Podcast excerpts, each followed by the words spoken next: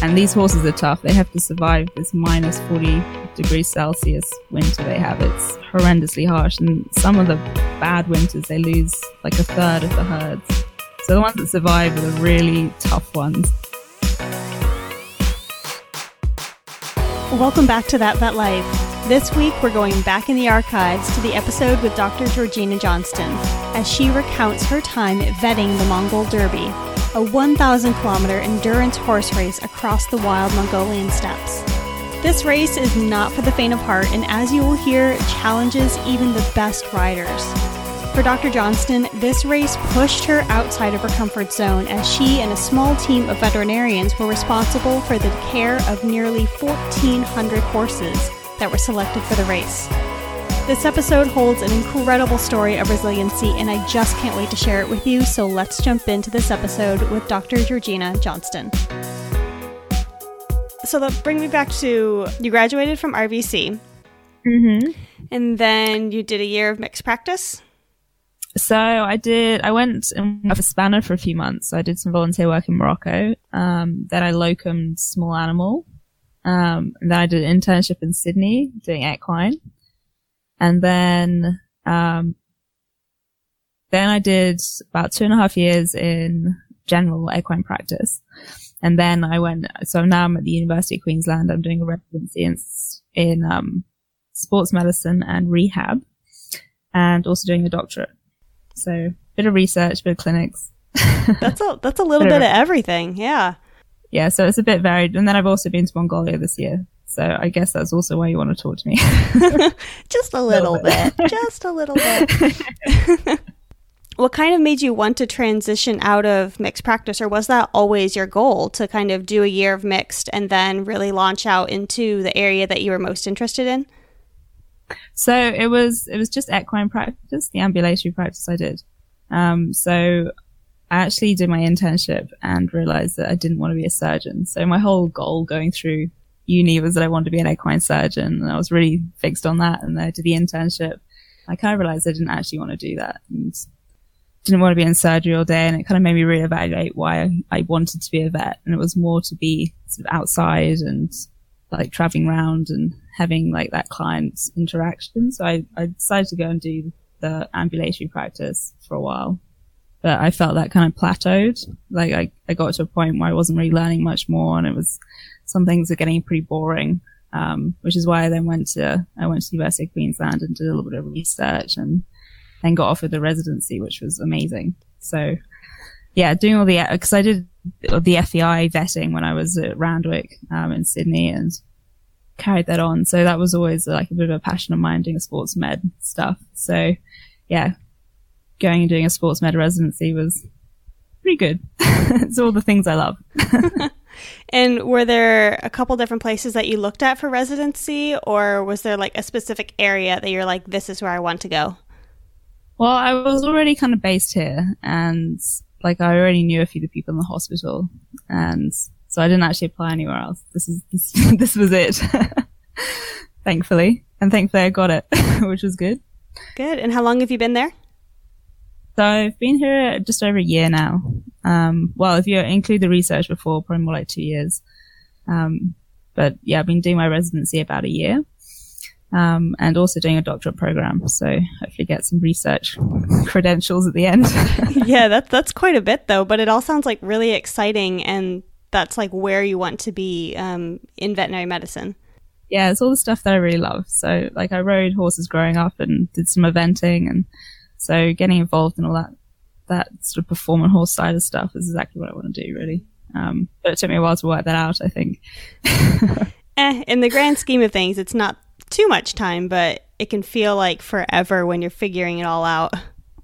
Yeah, and I think it was good to be in private practice anyway because it, that that taught me a whole lot of skills that I think you need as a base anyway before you go and do a specialty. Um, like just your your how to approach clients and all that communication side and just your sort of getting used to normal practice. There's things you see normally, like the majority of lamenesses I see would be foot abscesses, which it's not particularly exciting, but it's yeah, kind of Yeah. reality though. It's the base of everything, though, of what you're going to Yeah, see the most.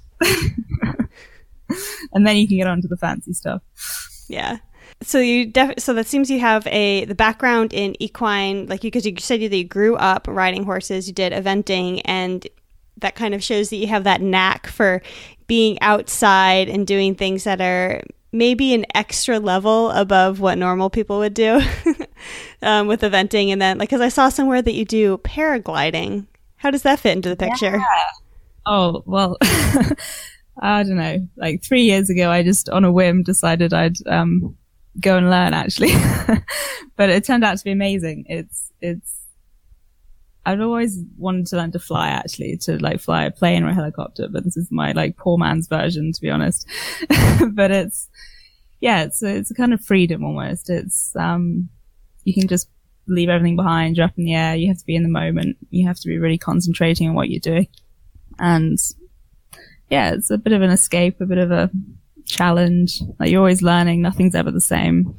And you've got to really, sometimes it's like beautifully relaxing and sometimes it's horribly physically, mentally tough. like that, it's whatever you make it, I think. And like it can be risky, but it's also as safe as you make it. So.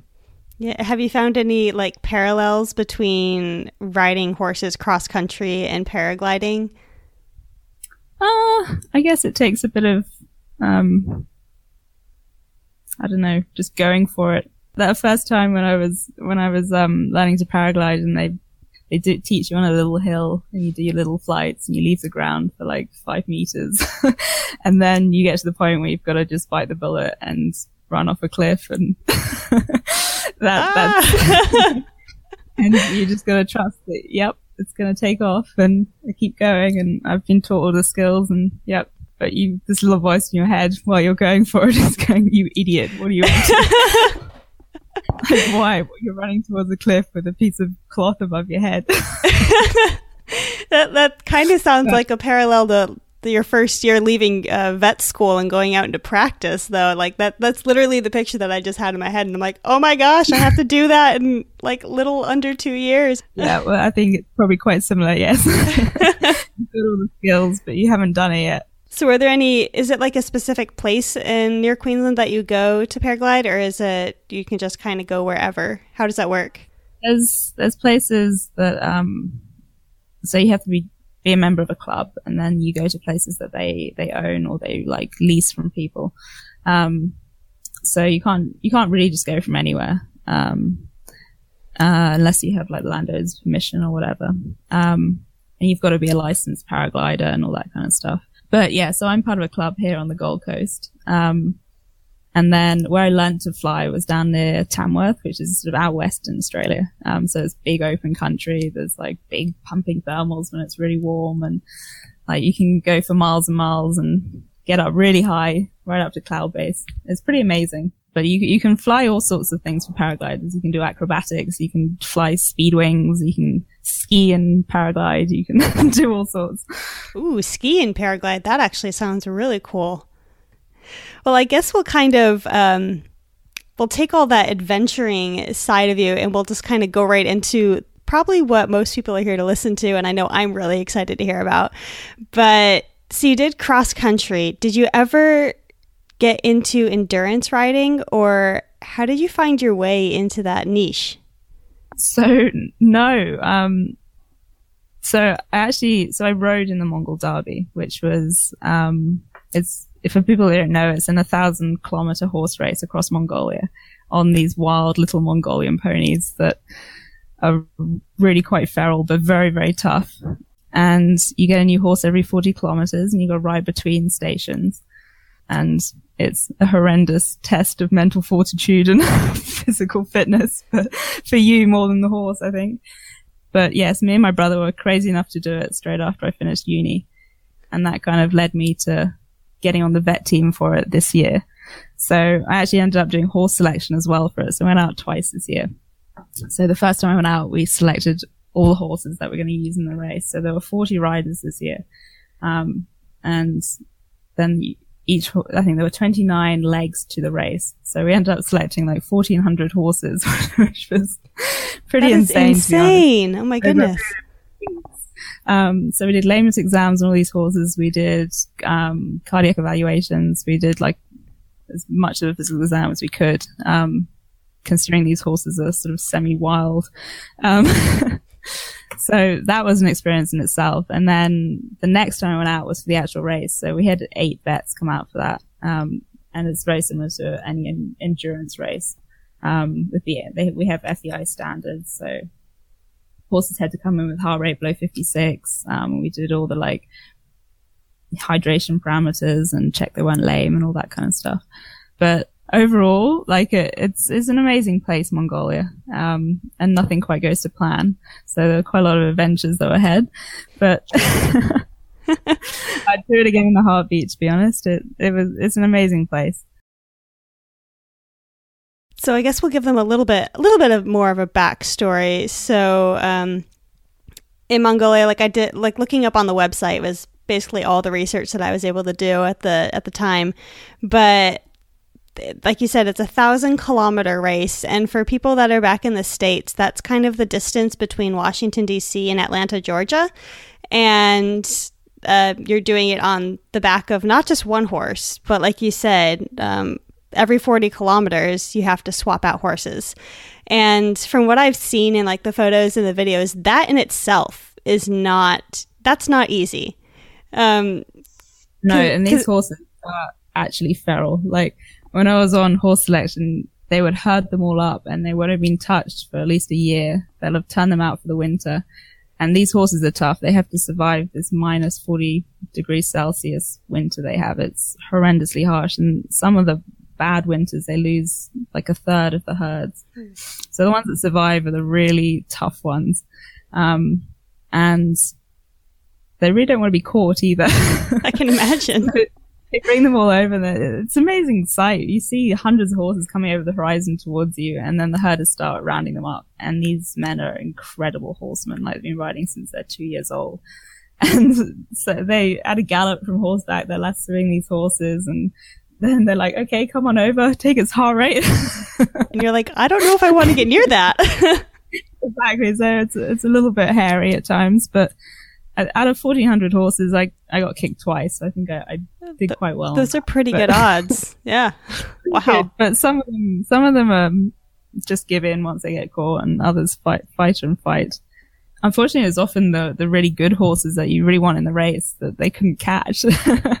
They'd be the ones disappearing off over the horizon as soon as they saw they get the lassos out. the little clever ones. But, um, no, we, we had some places we had trouble getting enough horses. So we had to get lots and lots of families to sort of give horses to us, which is an, another part of it. So for the two weeks, we'd be driving around, um, from station to station or where we kind of wanted the, the race to go and be finding families to, to donate horses for the race. Um, so I, we, I can't even think how many families would have been around, but basically we just turn up at their door and the Mongolian guy who was with us would be like, well, this is, this is what the Mongol Derby is about. Do you want to give us some horses? And they'd be like, oh yeah, sure. Off they go. Two hours later, they come back with a whole load of horses and be like, take your pick, which wow. was pretty amazing. but these, these horses, they're small, but they're incredibly adapted to their environment. They're really tough. Yeah, because like, how would, because obviously I think a lot of people, they're not really familiar with like Mongolian horses and they think of their normal standard bred or their warm blood or maybe a quarter horse. But no, these horses, they they kick all those horses' butt. I think when it comes to endurance, yeah, they're a really ancient breed. Um, there's been genetic studies done that show they're like the ancestors of most of our modern horse breeds, so like the Thoroughbreds and Standbreds, even the Arabs and everything. Um, they're like right at the top of the pyramid. um, and there's like there's some, you know, the Przewalski horse. There, a lot of them actually look like that. They're like proper wild horses, but they're only about let's say like 12 to 14 hands see your feet almost touch the ground when you're riding. yeah, some of the taller men were actually quite big on the horses, but they're a lot of the Mongolian men are pretty big too, um, and they carry them easy. Like they do hundreds of kilometers of, over a week with them, and like they're totally fine. Um, and they race them as well, which is is a sight to see. is like parting the horse part of is catching the horse part of the race then, or Oh, so, so there's some that they hardly ever ride. Then there's some that they have as like herding horses. Um, so they have goats and sheep, which is what they, they live off. So most of the country is nomadic herders. Um, so they, most of what they eat is mutton. So they have huge herds of goats and sheep. Um, so the horses they use to herd, they've got those ones. And then they've got their race horses. So the very best horses. Um, it's like a social status, pride kind of thing. Um, so the people with the best race horses have like the highest social status. um, so there's a, there's a lot to be gained by training a good racehorse. And they have these, they're called naadams, um, which are their horse races. Um, and they go from yearlings to five year olds. But the, they have little kids riding them though, which is, is probably the most alarming thing when you watch them because they're going, they go flat out, um, for about 10 kilometers on these horses, but like with five year olds riding them. that is absolutely insane, but I can't imagine how cool that must have been to watch. Yeah, so it's, it's a bit wild west out there, but, um, yeah, it's it's a fascinating culture, and they are the most welcoming people. Like a whole lot of strangers turn up at your house in the middle of the night, and they welcome you in, put you down in front of the fire, and give you food, and yeah, they look after you anyway. They they have they take a lot of pride in their hospitality. I have have nothing bad to say about them. They're they're very hospitable people, and amazing horsemen. Now, just before we get on with the show, a quick word from our sponsor, which is the Thrive community from us here at VetX. If you're struggling with managing time, feeling like you're an imposter, or burning out, then you need to make a change. The good news is you are not broken, you're not a bad fit for the profession. Much more likely, you are missing some super important foundational skills no one is teaching at university. Skills that you will learn as part of our VetX community. The Thrive community is a RACE accredited professional skills course where members receive training, toolkits, and one to one coaching to develop these skills. So join hundreds of other vets who've changed their careers for the better as a Thrive member. To learn more and find out if the class is a good fit for you, visit vetxinternational.com today. Now back to the show. So I hope you enjoyed part one now we're going to get back to part two of that Vet Life podcast. Over to you, Mo. So how does that work then? Because um, obviously, like the people who organize the Mongol Derby, they have to go around to these different families then and kind of explain it to them. And like, how does that organization? I mean, maybe because obviously you're involved on like the horse vetting side of things, but how does the organization of this whole entire thing work with the logistics? Because you have how many? yeah, with how many different stations? Because you said that you have to kind of collect horses for every station and like uh, working with the families. Some station would have um there'd just be one family. They'd have enough horses that they could give us 40 of the right age and because they all had to be geldings as well. So the Mongolians don't actually ride the mares. They only use them for breeding and they also use, so they, um, milk them for mare's milk. So a lot of their milk is mare's milk. So a lot of their dairy products. Um, but where was I? what are we talking about? Uh, collecting horses together. yeah. Collecting horses together. Um, yeah. So some, some people would have a lot of horses, um, that have hundreds and hundreds. Um, so you could easily get 40 who are above five and geldings, which is the criteria for the race. Um, but others, um, there'd be smaller families or younger families who hadn't built up those herds yet. Um, so we'd have to have like four or five families to make up enough for that station to get 40 horses for the station. Um, so that, that in itself is a bit of a logistical nightmare, but we've got some really good people in Mongolia who work all year round trying to make this happen. So they're already starting again this year, getting it all going for next year. Yeah, like um, mapping so out the trail and yeah, a lot of work. Oh gosh. Yeah, so they try and do a different trail each year, so you don't use the same families all the time. Okay. Um, families do get reimbursed, so if their horse gets used, um, they get paid for that.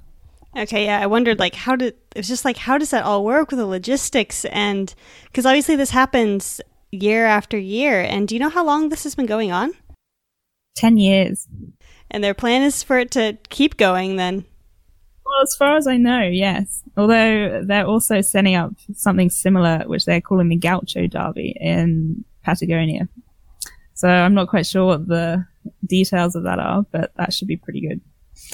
Yeah, because Mongolia's has the steppes, and it's just kind of like the wide kind of Yeah. plains. Beautiful rolling grassland for literally as far as you can see. But there's some mountains and there's some rivers and like forests, but most of it is just rolling grassland, and it just goes for s- like you can do a thousand kilometer race and never come across a fence. It's it's that Oh, big. that's amazing. that sounds amazing. So take me back to back to the selection of the horses. How long did that take? And was that like a month before the actual race or what was the window that you had to select horses and have them ready?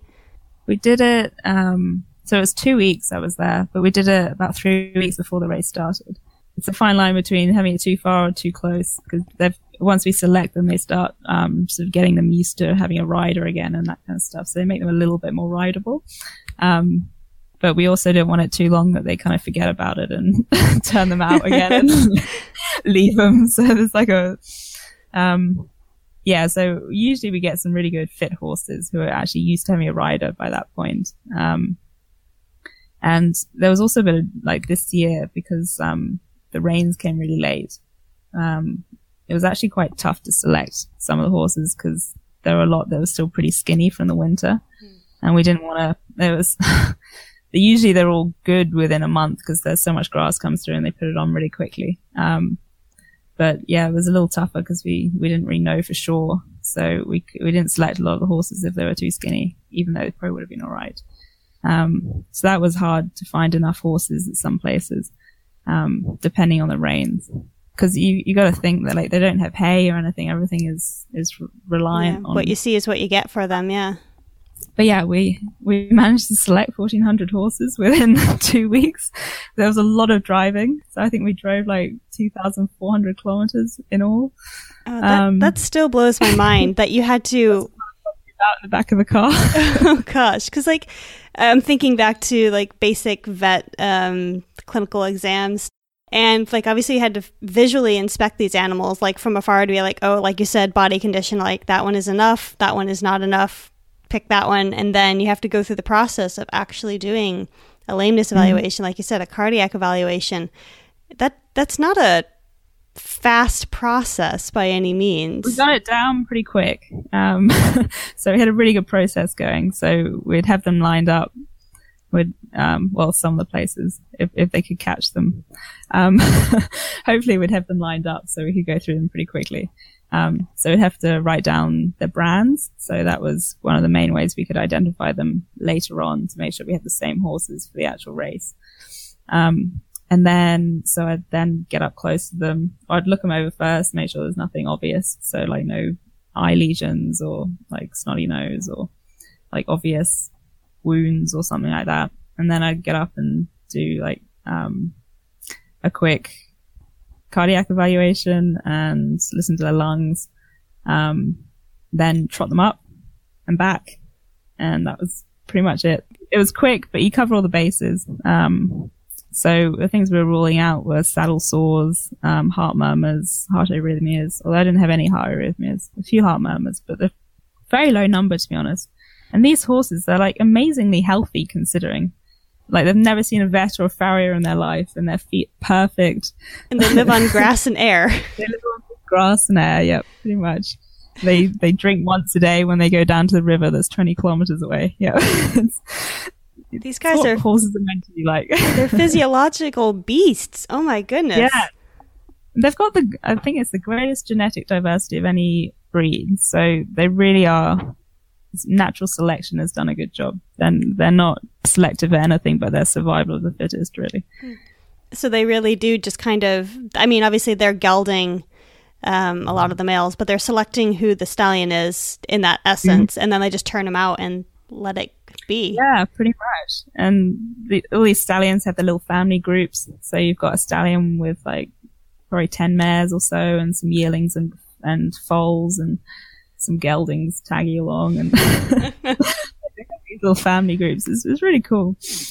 Oh, that's so cool to think about. Like now I really want to go to Mongolia and just to witness all of this. Yeah. Oh. Just the horses themselves are fascinating. And they're literally every single different color you could possibly think of. Yeah, I think I remember you posted some on your Instagram that like the markings were just unbelievable. Like you guys will have to go and check out um, her Instagram. Um, but like literally some of the, the markings on these horses are not like nothing that I've ever seen before. Yeah, they have this kind of prehistoric almost. Um, you see them on the Przewalski horses, these zebra stripes on their leg, and then the the bider marking, which is it's like it's like a lace pattern, so it kind of goes down. yeah, that was the one. That was the one. Yeah. And I'd never seen it before, and I was fascinated by it. But and you often see it in these family groups. It seems to be genetic. So like you go to to one um, family, and their horses will have this markings, and then another family they'll all be like leopard spotted. Or it's it's really cool. Going back to it, you did the physical exam on these horses, and that kind of gives a little bit of security knowing that you're sending these horses out with these riders, and the riders are some of the most some rather fit human beings as well because they have to train forever to be ready for this. There's quite a strict selection process for the riders. Yeah, so we make sure that they're good riders and that they're well, we hope they're tough, tough enough to make it. But yeah, Yeah, because they're basically they're sent out between these stations pretty much on their own. It's not like I mean, is there anybody really monitoring the route, or is it just kind of you just check in at the next route, kind of like the Iditarod? So they have trackers on them. They've got spot trackers. So we theoretically know where they all where they are at all times. But um, it's self navigated. So they have the station points, and however they get between them is up to them. But so much can happen between each of those stations, and obviously, these horses are super tough, but they are still horses. And so I guess like part of being the vet then is how are you ensuring the the welfare of like yes we're we're using these horses, um, we're sending them out, but there is risk involved, obviously. oh sure. Um, and I guess it's the risk whenever you ride a horse that something will go wrong. Um, but we didn't have any fatalities this year. Um, no broken legs or anything like that, which I think for 1400 horses is pretty good. Um, we had a few that were dehydrated. Um, but we, we spoke to the riders beforehand. We were pretty strict about saying that these horses have to come into the stations with their heart rates below 56. They have to be metabolically sound. You can't have a, if, if you're riding in a lame horse, you'll be disqualified. Um, if you have a horse that goes lame, you have to press your SOS button and let us know and all that kind of stuff. So there's some pretty strict regulations in place and riders know that they will be penalized heavily if the horse is not in good shape. So they all look after them. Um, and the only things that went wrong this year were sort of minor accidents or cuts and scrapes, that kind of stuff. Yeah, and speaking of the the cuts and scrapes, I actually I reached out to your friend Eric Cooper, and I I kind of was like, do you know of any good stories that maybe um, Georgina would tell us um, on the podcast? And he just kind of was like, oh, ask about like we already talked about the selection of horses, but apparently you did some pretty epic field surgeries. Oh well, we did we did a few. Um, there's probably two that come to mind. Um, one was a little foal actually, a three month old foal, um, and had this huge scrotal hernia. It was like the size of a basketball. And yeah, they basically said it had been not keeping up with the herd, it had been like rolling around and stuff, and it was either euthanize it or try and do field surgery. So, and apparently it's doing really well. So yeah, I managed to correct the scrotal hernia and um, I saw it again when I came back the next next time, and he was super happy with it, and actually had managed to do my post-op care, which I That's even more incredible. Yeah, so that that was an amazing success. I totally expected that to be infected and horrific by the time I got back. But we actually, um, so I kind of felt a bit guilty about this, it almost being our fault, but um, one of the stallions that we brought into one of the yards during selection jumped out and completely gutted himself. So they had it in his, had like these metal stakes around the yard and he jumped over one and it went into his abdomen and Oh, like ripped it all open. Yeah, that was, that was pretty bad. And they were just going to let him go. And I was like, I think there's something hanging out. Oh no! Um, yeah, so, and I actually only had sedation, so we did a standing sedated abdominal closure, which was a little bit hairy as well. Yeah. But apparently really doing well when I saw him again next. So, um, yeah, amazing. so what kind of kit do you have with you? Because obviously there's only so much you can get some in during the course of the race, I'm guessing, but your actual physical kit and how do you sterilize that um, out in the in the in the field setting? I brought out a few sterile surgical kits with me, just normal stitch kits. Um, and then we've got, um, we had some antibiotics, not, not much, some pain relief, and then like bandaging, sedation, eye meds, um, a lot of fluids actually for the actual race in case of, we had a really hot day and we had dehydrated horses. We try not to use flunixin or bute, um, because mostly these horses, if they're euthanized, they get eaten by vultures or eagles and it's toxic and makes their eggshells really, um, friable. So that we have to bear that in mind. So we try not to use too much of that. But yeah, just like your standard stuff you'd have in your vet car. So how many vets were there total for this uh, for the race? Uh, we had eight for the race, which which actually ended up spreading out quite a lot. so we're playing hopscotch from station to station. So there was always a vet at the station when a rider would get there, but it meant a lot of um, very fast driving to beat beat the riders to the next station after you left the last one. But um, no, it all worked out well in the end. But oh wow, the organizers, they're logistical geniuses. They're all sitting in HQ, like moving us around like chess pieces. Very impressive. Because at each station, there's what, like 50 plus horses and 20 plus people, and then you have the herdsmen, and that is just incredible the number of people that are involved in this race. And being Mongolia, something always goes wrong. So, for example, we um, one of the stations is furthest away from anything. Um, it's literally the furthest out you can get. Um, so there's very few towns near it. Um, so there's one town you pass on the way up. Um, so we're all meant to get fuel at this one town. Um, and we get there and all the fuel stations have run out. And they're like, oh, there's maybe a tanker coming in two weeks time. Two weeks. and we're like, oh my God. Um, we've all run out of fuel. Um, but, and then we went on a hunt for people who might have had jerry cans or like, like storing fuel. Um, and we find out that in this town, which is so typical of Mongolia, um, they've actually banned jerry cans because last year a woman set her husband on fire with fuel out of a jerry can. So now you're not allowed jerry cans. oh which is my. Usual reaction, of course.